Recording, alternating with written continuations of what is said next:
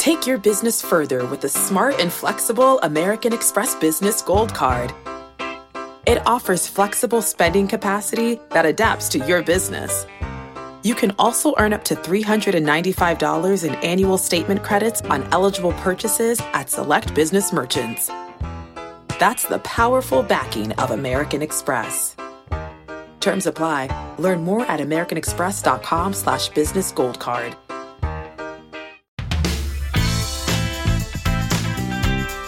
Welcome to the Jill on Money podcast. It is Wednesday, November 10th. Happy hump day. Today, we thought it might make sense because a lot of you were asking us about the gyrations in the stock market. I did a nifty little segment with Anthony Mason for CBS This Morning yesterday. If this prompts any questions, don't forget you can always send us an email. Ask Jill at jillonmoney.com. Here is my segment on CBS This Morning with my pal, Anthony Mason. In today's Eye on Money, stock markets got a major boost from the promising COVID vaccine news and the prospect of divided government in Washington. The Dow soared more than 800 points yesterday, or nearly 3%, to its highest close since February.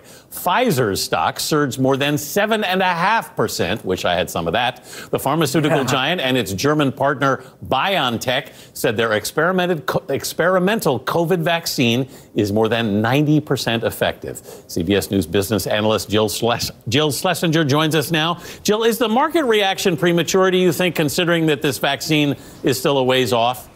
Well, I think that investors are really looking past the exact timing of when this will be widely adopted and accepted as a vaccine, because really it doesn't matter to them whether it's three months or six months.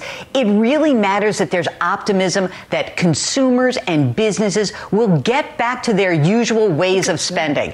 I think that that reaction on the Pfizer stock may have been a little overdone. I mean, this is a massive company. One vaccine is not going to change its fortunes by seven and a half or even 8%. But again, many times markets overreact to both the upside and the downside. How much do the election results factor into the, the market surge, Jill? You know, last week we had a huge week for stocks. In fact, it was the best election week since 1932. Sentiment really became very happy with the idea of a Democratic president, a Republican controlled Senate, a Democratic House, because the idea here would be well, a Biden presidency with the split chambers would not be able to enact new taxes on either corporations or the wealthiest 2% of Americans. It would not be able to do a huge spending bill like a Green New Deal, and probably would have a somewhat steadier, less mercurial hand when it comes to the China trade policy. So, what if you've about 55% of Americans, according to a Gallup poll, I think, are, are invested in the market? What would you tell people to do right now? Remember way back when in March where you were pulling your hair out, freaking out that markets were plunging? And at that time, I came on and I said, please do nothing.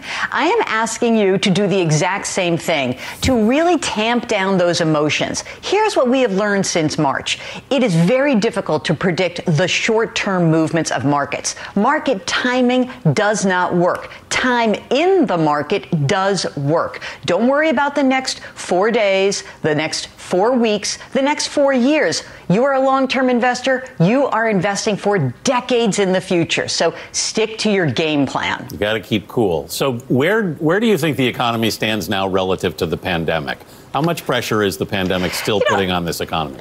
I think we're still under pressure, but the data have been good. We have recouped about two thirds of the economic losses that we saw back in March and April. And that's great news. And when we look at March and April time horizon, remember there were 22 million jobs just vanished. We've gotten back more than half of those. And here's the but, unfortunately.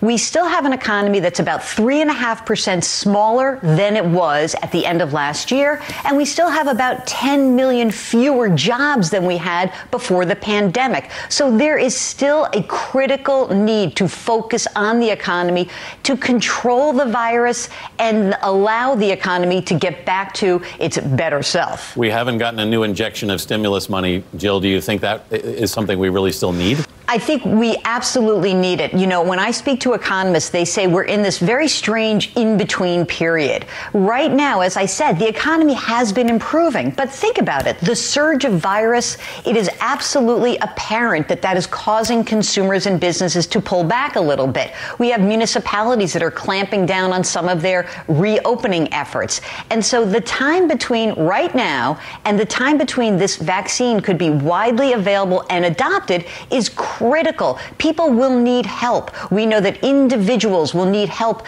helping them getting through this period with extra unemployment, with extended benefits, with relief from eviction potential and foreclosures. This is really something that's terribly important. You know, just recently, Goldman Sachs actually put out a note that said more than half of small business owners are not paying themselves, and four in 10 have said they've already started laying off people because they cannot get their businesses back back to their previous conditions fast enough. Okay, we will be back answering your questions tomorrow. Don't forget, if anything's on your mind, you can always go to the website, jillonmoney.com. We've got a contact button there, or you can always email us, ask Jill at jillonmoney.com.